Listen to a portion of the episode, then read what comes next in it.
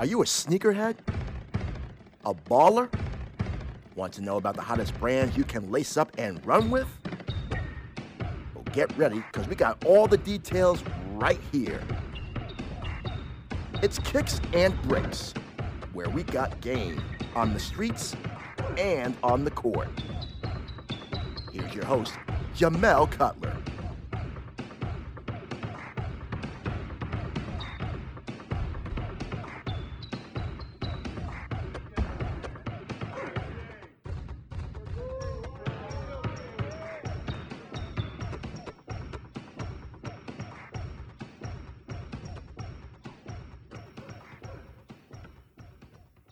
Welcome to another edition of Kicks and Bricks. Today we have the author of the book Ball Don't Lie, Kevin Cottrell. What's going on, Kevin? Hey, what's going on, man? Thanks for having me.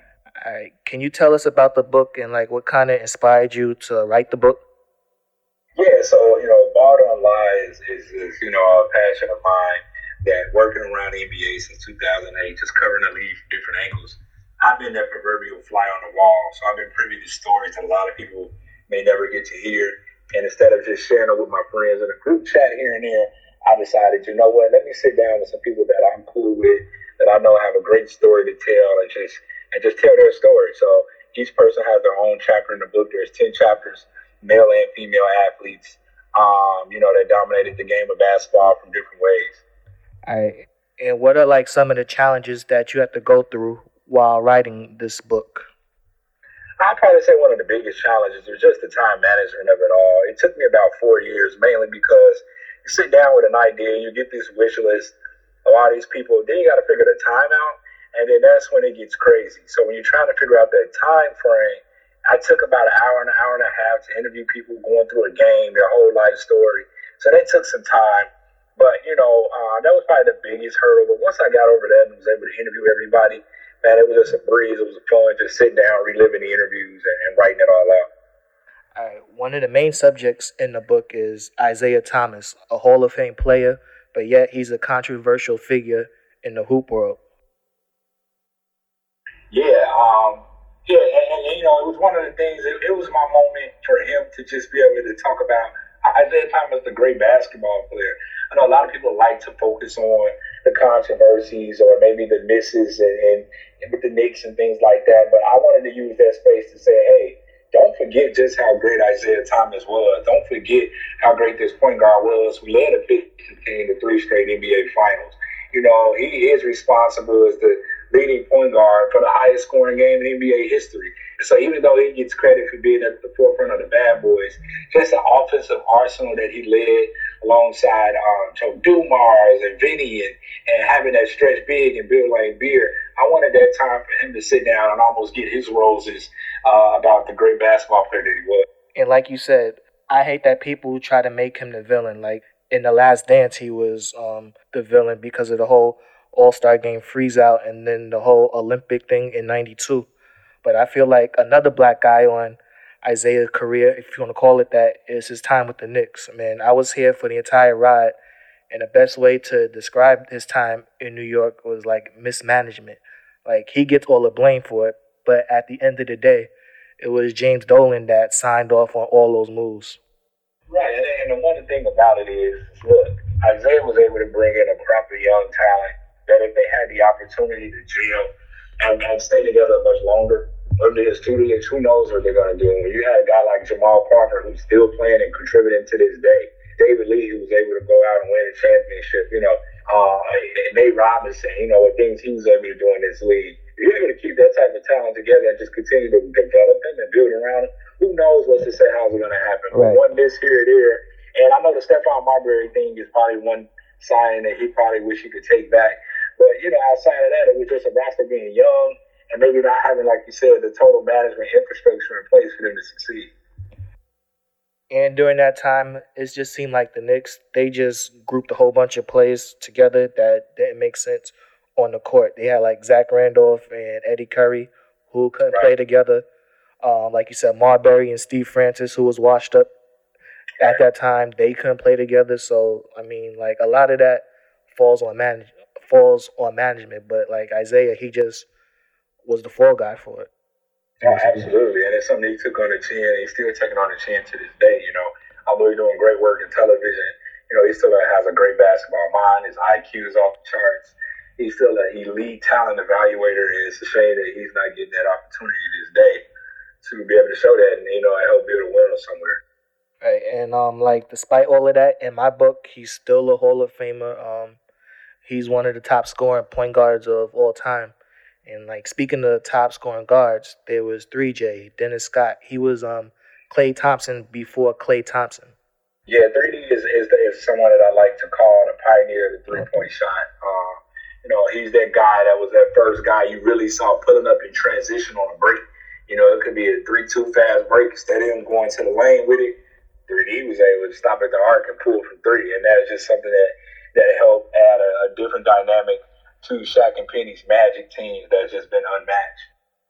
Right, and like his style was like the precursor to like the modern day NBA. Like before, you know, Mike D'Antoni made um the three point shot kind of popular for this generation. Like um he basically made a career making open three shot three point shots because of the double teams that Shaq and Penny were receiving back then. Absolutely, and you know, being six seven, six eight and being able to have that high release and get it off from anywhere at any time, he just added a dynamic that, you know, at that point basketball I had yet to see. Right, and like those Orlando Magic teams back then in the nineties, they were so special, like especially those black stripe uniforms. I mean like I wish I still had um a uniform from um, back then. Oh yeah, no, you know that's definitely an iconic look, man. Right. and I think like that team, they could have been like the Lakers from the early 2000s in the East if they would have um, stayed together. Yeah, especially when you factor in that Nick Anderson. They had a great squad. Horace Grant and before. I mean, you know, they were just young. Like they remind me more so of the Oklahoma City Thunder right. with Harden and Durant and Westbrook. If they was able to keep that group together longer, who knows? You know, the sky would have been the limit. Obviously, injuries and, and contracts and all of that, the business side of basketball got in the way as well. But it would have been great to see if they could have stayed together. And I think um, if Nick Anderson would have made those free throws in the finals, like I think the Magic would have won the title. Shaq probably would have stayed in Orlando, and like the Kobe and Shaq Lakers might have never existed. Like it's kind of crazy to think how those missed free throws kind of shaped the future of the league. Right, and and that's the thing. You know, it's one of those things that that dynamic is just, uh, man, I wish we could have seen that. You know, I really, really wish all of that could have just uh, took place and go down. But you know how it goes, man. Right. And like Shaq, he was the original Superman. He's another guy that you covered extensively in your book. Like yeah.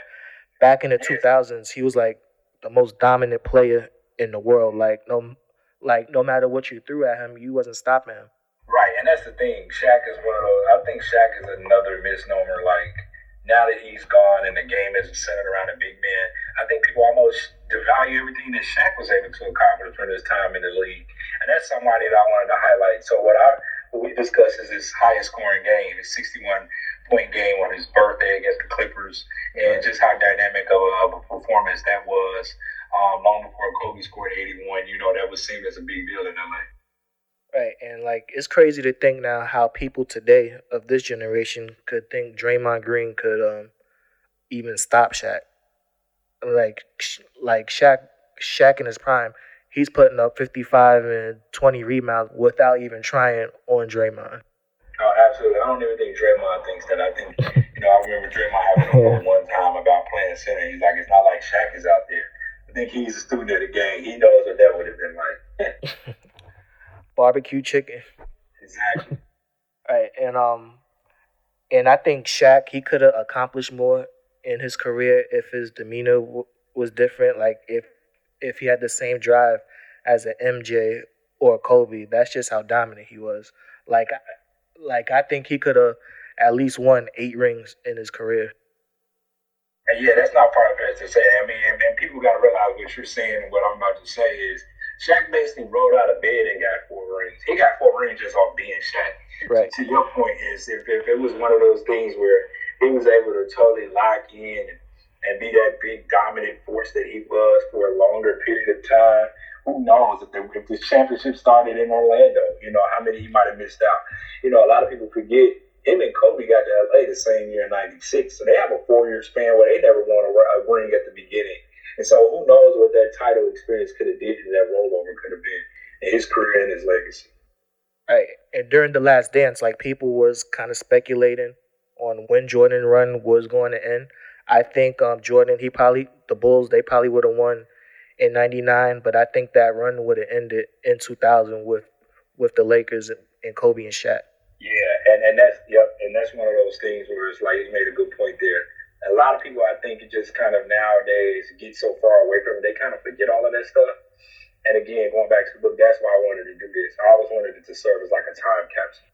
Mm-hmm. Right, and um, the Lakers' main rival back then was the Kings, and they had like C. Webb, um, Mike Bibby, um, yeah, Vlade Divac but I think like that knee injury in the 2000 playoffs was like really the beginning of the end of um, C Webb's career as we knew it.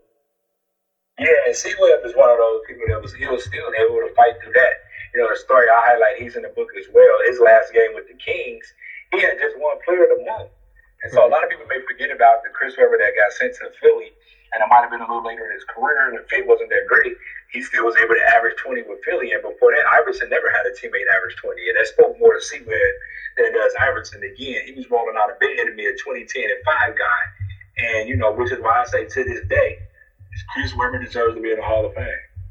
Right. And I think one of the main reasons he's not in the Hall of Fame is because of the Ed Martin scandal. But that was over 25 years ago. And I think it's time for the voters to, like, kind of let that go and, and, and let C Webb get his day in the sun. Yeah, and they gotta let that go too. They gotta let that go. But it'll be kind of dope if like the Fab Five kind of went in as a group. I think that would be pretty dope, but not this year because of the whole Kobe situation. I also think that Chris has to go in before that. You know, before they go in as a group. You know, I think it'd be great and all, but there wouldn't even be a Fab Five if it wasn't for Chris Webber. You know what I mean? Right. So, um, so like kind of going back to that season 2005 when when C Webb was traded, like the Kings were like 19 and 2 against the East going into that game. Like and um Webb finished the game with 24 and 10. Like you like you've been around the game for a long time. Like can you explain to the listeners what goes into a player's mind when he plays against his former team? Yeah, yeah, that, that, that, that so that's what I highlighted in the book. So that's what you was asking, like about him going against his former squad. Yeah. Yeah, just how crazy that that moment was. You know, like he gets traded, and even I forgot this. The very next day, his first game was against his former team. So he staying in a hotel with his former team, but he's about to face him. And so that game went down to the wire, went down to the last shot. But no matter how, uh, not, but no matter the outcome, you know, it still was going to have the same reaction. Uh, he was going to feel empty inside and bit confused at how it all went down, and you know, just one of those things where I thought also should be highlighted because the point of that chapter was to show before Sequin, Sacramento was in the dumps, and ever since then they've been in the dumps. This year they've missed their 14th straight uh, playoff, and last time they were there when Chris Webber was in a uniform. If that doesn't speak to how great he was, then I don't know what does.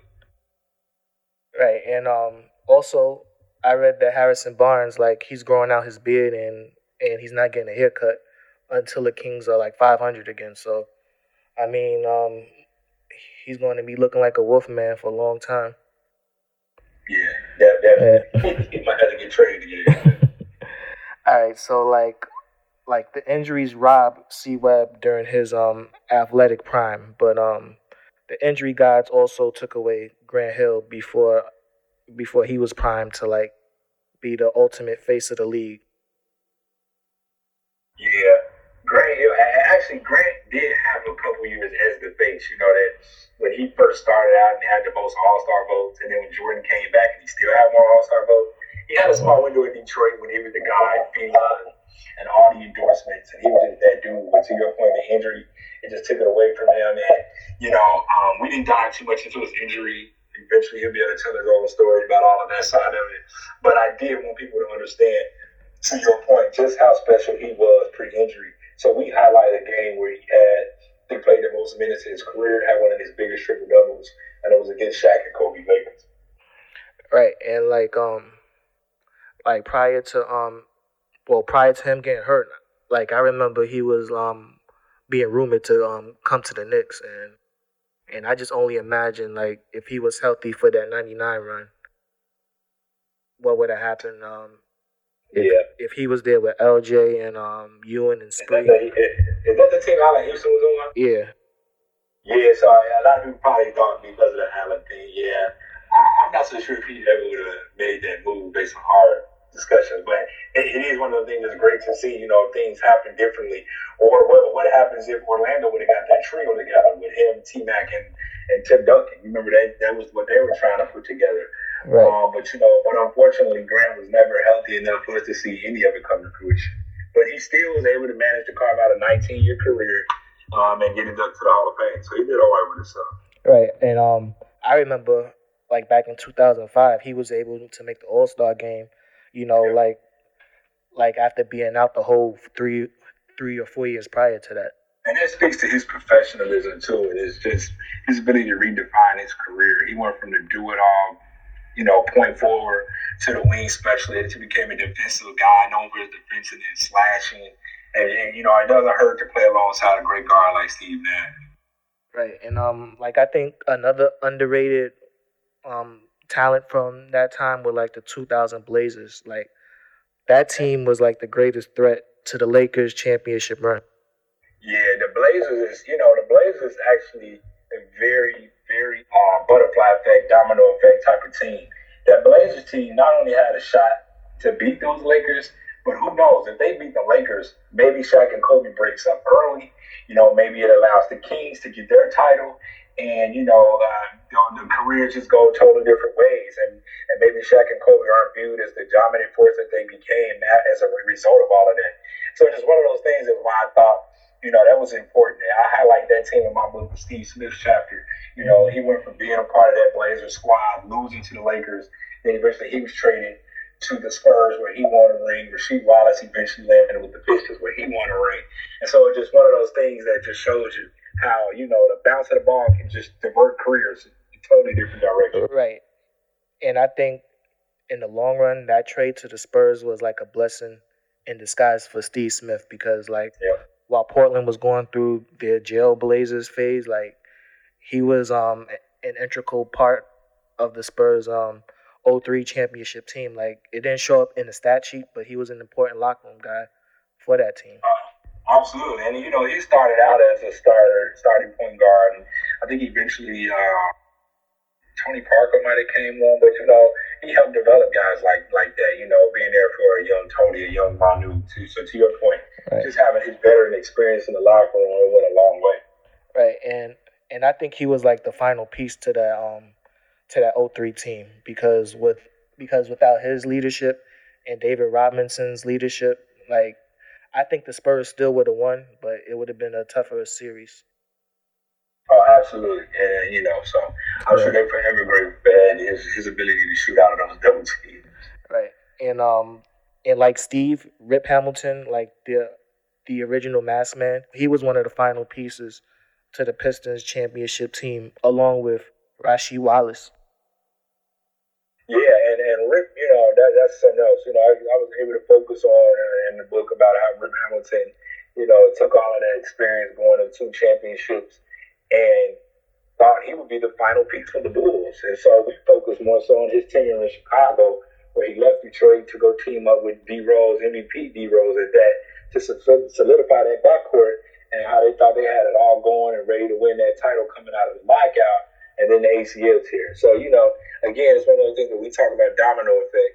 Rick didn't play basketball after that. You know, after he left the Bulls, that was the end of his career. If they win a title, who knows how long Right. he would have been able to stay in that Ray Allen role, possibly coming off the bench for a title team and just being that extra floor space. What do you remember about seeing D Rose go down in the final moments of a playoff game that he shouldn't have been playing in to begin with? As a Chicago native and, and a you know admitted Bulls fan, that's probably one of the worst sports moments of my life. Without really thinking, I probably have to say it is the worst sports moment of my life as a fan, at least. Mhm. I've had bad ones as a player, but as a fan, that's probably the worst one because I just remember thinking as soon as he went down, that's an ACL. And then also I remember thinking, why was he in the game? I remember the Bulls had a sizable lead for the most part, and I break it all down in the chapter with Rip Hamilton. How the lead went back and forth, but they kind of always kept him at bay. There was a key time out in their game where they had an opportunity to take him out of the game, and Andre Iguodala was at the scores table when they were all waiting to come out of the TP timeout, and he looked at Luol Deng and said, "Why y'all still in the game?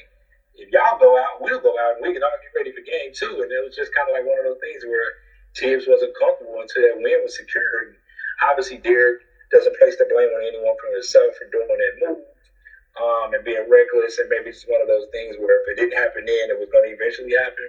But in that moment, man, that whole what if, you know, never been able to see what could have happened with that team, it just sucks. And if that team would have won the title that year, like the first title since the Jordan years, like I think that would have been one of the biggest feel good moments. Um, the one of the biggest Cinderella stories, like in the history of the game. And I talk about another domino effect. If they win, what does that do to the Heatles? Because this was fresh off of them losing to the Mavs in the finals. And if the Bulls would have knocked them out and got to the finals and they didn't even get to return, now what does that do to the whole free agent landscape? Is somebody like Kevin Durant viewing teaming up differently now because of the lack of success that maybe LeBron would have had? And so right. to your point, it's just one of the things like, man, that story and that, that ball drop, it just could have changed so much. You know, and one of the better teams in NBA history was like the 73 Warrior team. Like Sam Mitchell back then, he he was coaching the Wolves. And like in 2016, his team was so young, but they still was able to upset, you know, that 73 Warrior team. Yeah. And I, you know, being on hand for that is still one of the things I still can't believe it happened. Right. Um, you know, just, just, being able to see the momentum change with the Draymond suspension, it's just something that just slipped out of their hands. And you know, Draymond Green is somebody that I always want to sit down with. I was unable to get him in the book, but being in that game seven, you know, that great performance that he had, you know, just let you know how it just wasn't meant to be. He had one of the best final stat lines I've ever seen, at least in the 12 years I've covered the league. And just be able to see something like that go by the wayside is just, it's just crazy. But you know, that was LeBron's and, and Cleveland's moment to have, and I'm sure it's something those fans will never.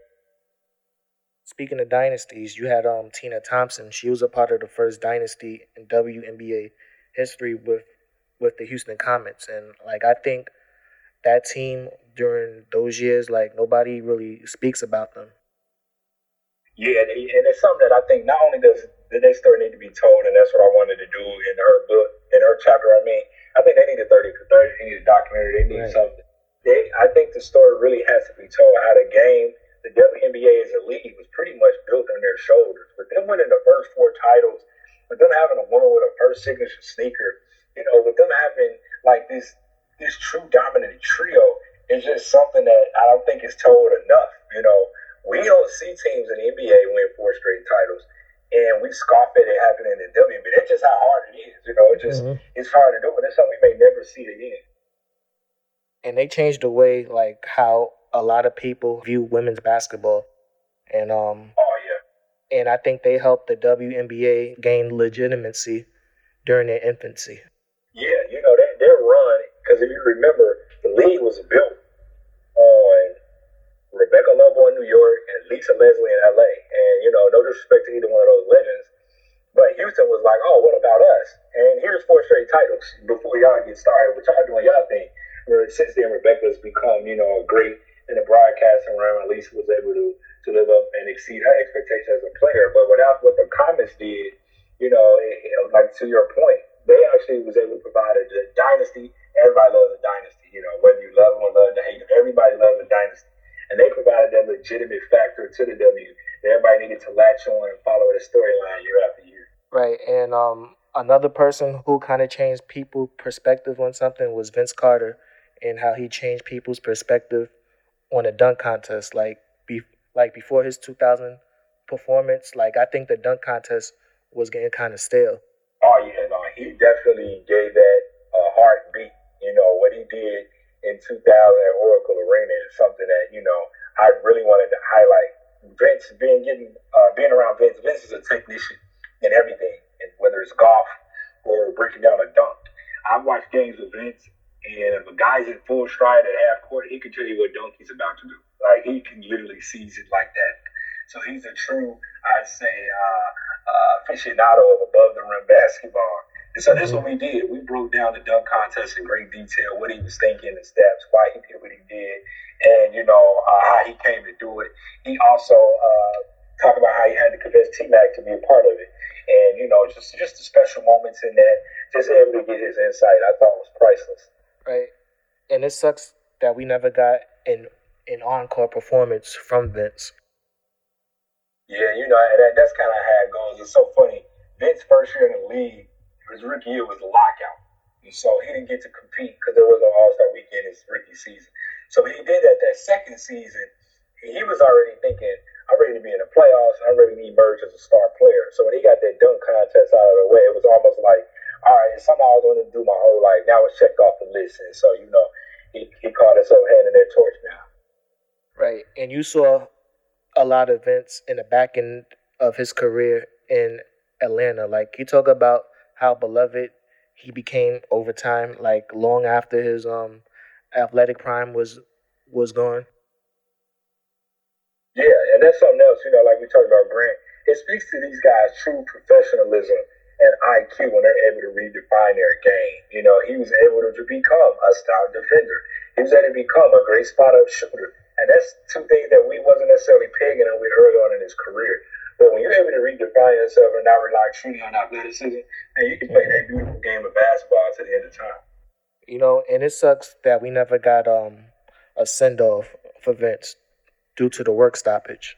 Yeah, yeah, that's and that's one of them things that I wish we could all get get back. He definitely deserves it. I know he wanted to be more humble and didn't want to do the true farewell thing, but I do wish we could have done it the right way. Right, at least in um NBA bubble, they could have um like did something for him at halftime or yeah or something. You know, and like speaking of the bubble, like, you know, Dame Dolla, he's been on one. Like he's been putting on Superman level type performances all throughout the bubble. Yeah, and Dame is one of them guys that done told people, look, I'm arrived, I'm here, this is what it is, this is what it's gonna be. And I'm not sure how, how far they can advance with their flaws on the defense, but man, he gonna go down swinging, and I'm loving every second of it. He did so much just for Portland, like to get in the eighth spot. I'm not sure if he has enough, you know, left for the playoffs. Yeah, and that's that's what's going to be interesting. You know, um, uh, today will be very well. You know, the game want to be interesting to see just how how crazy it goes because they're you know they could be playing off adrenaline or it could be tired. But then after that, they're in every other day mode. So he's going to need guys to step up. He's going to need Carmelo to keep being in that Olympic Melo role on the wing. He's going to need CJ to continue to be able to be the one-on-one guy that he is, just to give him blows but they're going to need full effort if they're going to take down those Lakers. You know, and um, the Lakers, their their defense has been questionable, like all throughout the bubble. And um, Danny Green, he can't hit a shot to save his life. You know, and AD, he's disappeared a few times. I mean, that alone might give Portland a fighter's chance at winning the series. Yeah, and, they, they, actually got some bigs in Portland, you know, in, in Collins and Whiteside and Nurk. Then they can at least throw at AD. Not necessarily stop him, contain him, but maybe rough him up a little bit, you know, just he has to right. battle with. Most teams don't have that wealth of talent in front court these days. Um, and then, you know, if, if they want to play big and maybe they, the Lakers play big, and then they, you know, and they slide Melo down to the four, now you cross match. Now somebody got to to guard Melo, you know. So it's one of those things where they have a, different, a few different dynamics. They'll be able to throw it up. So it'll be interesting to see what Terry Stotts has for. And I hope Nurkic remembers that dunk um, Bron did on him a few years back because yeah, I still haven't forgotten about it. Oh no, that most definitely is in the back of his mind, and I'm sure LeBron ain't forgot either. But it'll be interesting to see those guys meet up. Right. And the Lakers, like they recently announced, they're going to be wearing Mamba themed jerseys honoring Kobe after the first round. Like I like I think that's bulletin board material for the Blazers, especially for a guy like Dame. Yeah, because it's definitely one of those things that like, hey guys, once we get them out of the way, we're gonna do the Kobe rollout, and I'm sure it's to coincide with his birthday because I thought my second round, with his with Kobe's birthday being on the 23rd, um, yeah, that'll coincide with the second round being you know being on hand, and so in their mind they got to do quick work because uh, I think game four would be like Sunday or something like that. So, you know, uh, the 23rd, actually his birthday, you know, so it'd be interesting to see um, how this goes and how Portland handles the challenge. Right, and Dame, he was recently named MVP for the bubble, but um, but I think the machine's MVP is going to be Giannis. He'll probably win back to back MVPs, but but I think the people's MVP is LeBron. You do you so that, that's interesting. You know, I, I I can't really ever get a sense of this MVP thing. I think Giannis is going to win and run away. Um, I think LeBron gets the narrative MVP, which is he's older, they're winning. But at the end of the day, it's kind of like, man, he got AD. I don't really understand the whole MVP.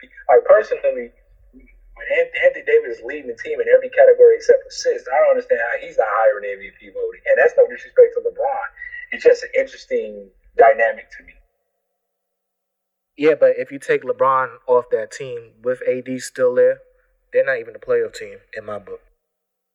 Right, which is the same thing people said about LeBron last year. That's why I find it interesting because I'm not saying one should or shouldn't, but they both should be getting equal billing almost. Like, you know what I mean? Like, yeah. uh, apart, they were both outside the playoffs last year. This year, they're number one in in the, in the conference, and the team around them ain't that great. I mean, Kuzma was there last year too, so it's not like the team around them is like they got two other stars too. It's literally just them two, you know. So I don't know. It'll be interesting to see how all this uh, plays out now. I think if um, LeBron wins another MVP and another couple of rings before before he retires, I think that will officially put him up in the talk for like the all time goats, like one, two, or three. If he wins one more, you say? Yeah. Yeah, I definitely think LeBron needs. I was thinking about this earlier. I, I definitely think LeBron needs to add to the mantle. But I also wonder, you know, LeBron being a smart marketing genius that he is, I almost wonder the more than an athlete campaign and, and mantra that he lives by, does that allow him to say, oh, what I do is bigger than rings, and what I do is bigger than and what I do on the court, and this is why I'm the GOAT. I guess leaning into whether he wins or not. He knows the end of his career is winding down. So instead of just being the king, now he's more than an athlete. Uh, so it's one of those things that's interesting. I wonder how LeBron, LeBron views his legacy. He's already told us he thinks he's the GOAT. So, you know, I mean, for me, I, I do think we would need to wait till his career ends to see how it ends. Because to your point, LeBron's able to win one or two with the Lakers. That changes things for me. But let me ask you, if Kawhi wins with the Clippers, and that's his third with three different teams and three final MVPs, what does that do for his legacy? Right, and and if that happens for Kawhi, like I think that puts him in the upper echelon of all time great players. If Kobe Bryant and MJ is one, two, three, like Kawhi, he's either four or five. Yeah, you know, and it's definitely gonna be one of those things that's interesting because Kawhi being young enough that he can still win a league MVP, he can still win another Defensive Player of the Year. Then that's when it gets really, really interesting. So these are gonna be some fun times to watch the next couple years, especially in LA. Right, and um, to catch up on some recent news around the league. Like the Pels fired Alvin Gentry, which I feel was like a bit premature. Yeah. Yeah, Alvin was there five years. I love Alvin. Um, been able to work with him in the past. It um, that's tough. it's one of those things that you don't really know what's going on. Uh, uh, like David Griffin said, you know, the president of basketball operations spoke on it, and he was saying that like Alvin's been around the game forever. He hasn't forgotten how to coach. You know, so I don't know if it's just a thing where they wanted to go younger to fit the younger roster, or, or if it's just solely about a better fit with Zion and what he does. But that, that's something that they're going to have to figure out. Who's the better player? Is it Ingram or is it Zion? Or who's the better player to build around, Ingram or Zion? And I guess that's probably how they're going to have to figure out who gets that coaching nod. And and you know what was crazy to me? Like the Pelicans, they had the easiest bubble schedule. Like the NBA, they just gave them a cakewalk to the playoffs and they still couldn't make it. And um, and that was a direct reflection on on Zion not being in shape. I mean, like coming back next season, I think he has to be in you know peak shape for for the Pelicans to compete. Right, and and that's that's to be something that that Zion and his people to have to take the onus on. Okay, you got that first year under your belt. You see what you were able to do when you were on the court, and you see what you're able to not do while you sit on the sideline because of your conditioning. So imagine what you can do if you are in shape. So it's going to be exciting to see what he can do, the work he can put in, because we know he can to get himself right and going for next year. Right. Um, and also during the bubble, like at times, Zoe he looked kind of disinterested during the bubble. Like, I think maybe the Pelicans should like gauge the market for him, but I think they should kind of at least try and work out like whatever's going on with him. Yeah, and that, that's that's that's something for the whole organization to really figure out because you can't just blame a coach, you know. Right, and in in other firing news, like this this was good news to you. Your Chicago Bulls fired their head coach Jim Boylen. Like, how hard did you celebrate when you heard this news? Man, it's funny. I think I woke up to that news and I was like, yes. But then I kind of like proceeded with caution. I was like, okay, but who who's going to be the replacement coach? You know, what does that say about the future? I am a big fan of Zach. I'm a big fan of Lauri Markkanen. Um, and I'm excited about what those two can do if they get a good coach and a point guard with them. Um, so it'll be interesting to see what's going. But I think for me, it was like the yes with caution because it's like, okay, well, who's going to be the coach? You know, when they let go of Hoiberg, I thought, okay, fine, they'll finally get this thing right. And then when they made Boylen the full time coach, I was like, what is going on? so, you know, it's just one of those things we'll have to just wait and see before I get too excited. And I think Kenny Atkinson, he'll be the perfect coach for that job. Like, like he developed all the young talent in Brooklyn. And yeah. and another guy who I think would be a good job is uh, Mark Jackson, just because of how he developed Golden State. Yeah, and that's the thing. You know, I, am not sure why Mark has been on the outside, but Mark definitely deserves a look. Um, you know, I, I, I throw another name out there that's often overlooked, and I think Sam Mitchell. Sam Mitchell is a guy that had Zach LaVine early in his career, and Zach is to this day saying, you know, that's my favorite coach. And he had those guys trending in the right direction. Sam Mitchell is also in my book, and we discussed how he was able to get that young Bulls team to beat that 73 uh, win Warrior squad. They were going for number 70 when they beat him in Oracle on TNT. And it's just one of those things where it's like, for whatever reason, he hasn't been able to get a look. So if you're looking for a, young coach to take on, not a young coach, but a coach that's great with young talent, and could develop that talent, I think he's somebody else that's deserving of a look. But him, Mark Jackson, and yes, of course, Kenny Atkinson, I think all those guys could be great. You know, and teams like the Bulls and the Knicks, like they've been in such desperate states for years. Like I'm glad both teams are like getting a makeover from the top on because the league is a better place when those two teams are are thriving. And maybe five or ten years down the line, we can party like it's 1994 with a Bulls Knicks Eastern Conference Finals again. Right, and then so they, that, just the thought of that is just fun. It's fun, and, and, and hopefully the East, man, the East can really get back going. I don't like all the jokes on NBA Twitter about the East being weak and all of that. Um, obviously, it's always going to be, I guess, a conference is going to be more heavy than the other based on the stars. So with LeBron being in the West, now the West is really going to be loaded. Um, and the Warriors, who knows what they're going to do this offseason. So it's one of those things that I would love to see the East just get back to prominent basketball. You know, and speaking of the future, what do you think about future Knick Devin Booker bubble performance? Devin Booker, man, Devin Booker has emerged as that dude. Hasn't like we all knew he had it in him, but we wasn't seeing the win column yet, uh, enhanced. And this bubble, I think, did wonders not only for his game confidence and career, but for the ability of other guys now to say, I want to play with D Book. I think D Book has made it cool to basically say, I want to play alongside him. So whether he's teaming up in another city or, or growing out that Phoenix organization, it's going to be fun to see what's in his future. You know, and even though they didn't make the playoffs this year, I feel the perception of the Suns around the league has changed, and they're not a joke anymore. Yeah, absolutely. And like I said, you know, they've got to have some type of flexibility. So it'd be interesting to see um, what uh, what James Jones is the GM down there, what he's able to do to, to bring in a little bit more talent. I think they need like another wing or so, man. They could be dangerous. All right. Well, um, we just want to thank you for joining us. Your book is amazing. Like I've read it twice actually, and oh, wow. um, yeah, and it details um, several key moments in the league, and we're looking forward to reading the next one. Yeah, man. So you know, I definitely appreciate it. You know, for those out there listening, if you can, you know, uh, Ball Don't Lie is available on Amazon, Barnes and Noble's uh, on their website.